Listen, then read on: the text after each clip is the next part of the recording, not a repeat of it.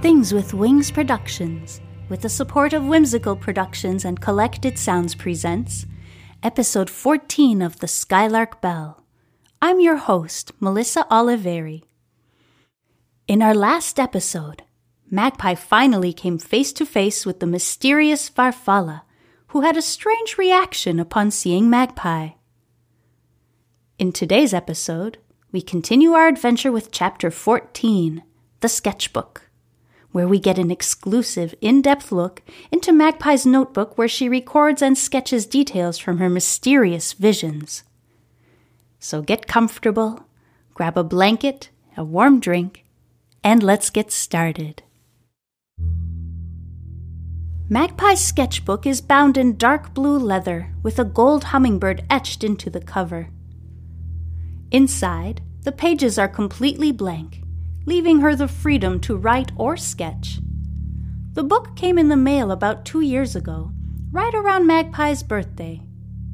Initially, she thought her mother had bought it for her as a birthday gift, but her mother told her that unfortunately she couldn't take credit for the beautiful gift, and the sender remained a mystery up to this day.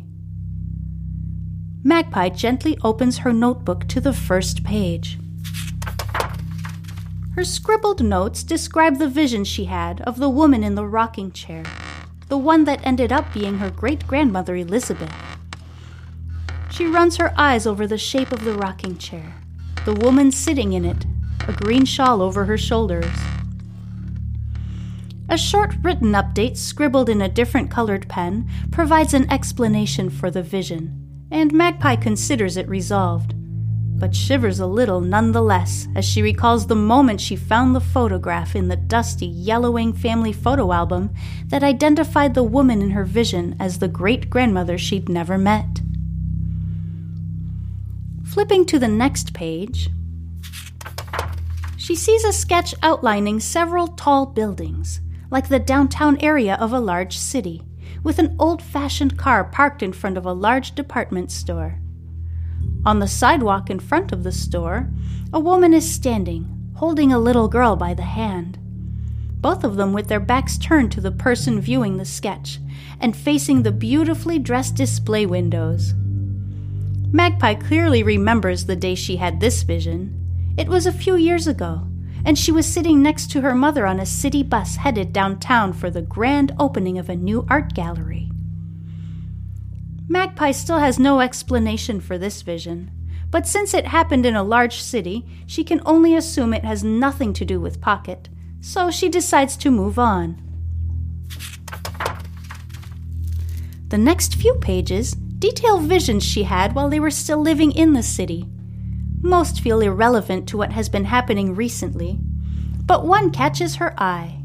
It depicts a dream she once had about a young boy, four or five years old, with wavy black hair and gray eyes, sitting by the side of a desolate country road next to a badly damaged car. Could it be Lucas? She's never asked him about his parents, and he's never brought it up. But since he lives with his grandmother, it would make sense that something happened to them. Was it a car accident? Was he there? If so, why had she dreamed about it before even knowing him? She makes a mental note to try to find out more and keeps flipping through her sketchbook. A few more sketches of farmland follow the dream about the little boy. Some resemble the area around Pocket, like the sketch of a white house with lace like trim around the window and a stunning array of colors in the flower bed and a couple of others with rolling fields ranging from bright green to yellow and the dry brown of autumn. But to Magpie, they just seem to have predicted that she would move there, and there's no helpful information in them. Magpie pauses on an illustration of an apple orchard. She recalls having that vision the night before she and her mom left the city to move into the farmhouse. In it, Rich fruit dangles from the branches of several trees, bright red apples. Under one of the trees, she can see the silhouette of a large horse, but she recalls the vision had been blurry. What really catches her eye, though, is the outline of a house in the distance. a two story house similar to the one on Meadow Lane. Could those stumps behind the house on Meadow Lane have once been a thriving apple orchard? The only note accompanying the sketch consists of two hastily written words in the margin which read, Overwhelming Joy. Words she certainly wouldn't assign to the house on Meadow Lane today. Under the words is a small sketch, just a faint outline that looks like a ring etched with a feather pattern. Unsure what these things mean, Magpie turns the page and finally finds some notes detailing one of her first visions since moving to Pocket. It is the day she and Lucas were walking by Meadow Lane. Magpie was inexplicably drawn to the property and had the beginning of a vision where she saw two blurry silhouettes. Suddenly, something clicks in Magpie's mind. She flips forward to the description of the vision she had the day she discovered the secret attic, when Meadow Lane was all lit up and full of life. She skims through her notes and her finger stops on one sentence. Two lights bouncing, like lanterns being carried by two people walking toward the woods. Two silhouettes in the first vision, two lanterns in this one. She seems to be having recurring visions of the same two people at Meadow Lane. But who are they? Magpie turns the page and sees a note about the vision she had of Charlotte Carnifex and her husband in the horse cart when they first arrived on the site where they would eventually build this very farmhouse. Then she sees a sketch and note about Scarlet with a quick scribble in the margin describing the fireplace brick with the initials CC. The last page in Magpie's notebook contains the description and accompanying sketch of her nightmare, where everything came together Meadow Lane, Scarlet, and Farfalla. Every page beyond is blank. This is all the information she has.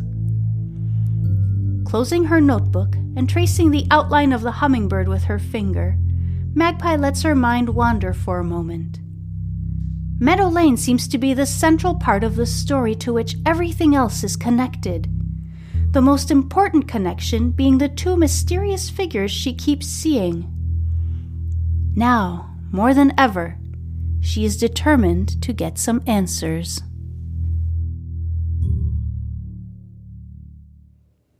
Thank you so much for listening. Join me next week for our fourth Phantom Friday episode, where we will hear the story of the bootleggers. Then, the following week, we will continue our adventure and read chapter 15 of Meadow Lane and the Skylark Bell, where Magpie learns about the tragic event in Lucas's past that shaped the course of his future. Before I go, I'd like to thank Phaeton Starling Publishing for this fantastically eerie story, and Cannelle Elanian for composing equally fantastic and eerie music for this podcast.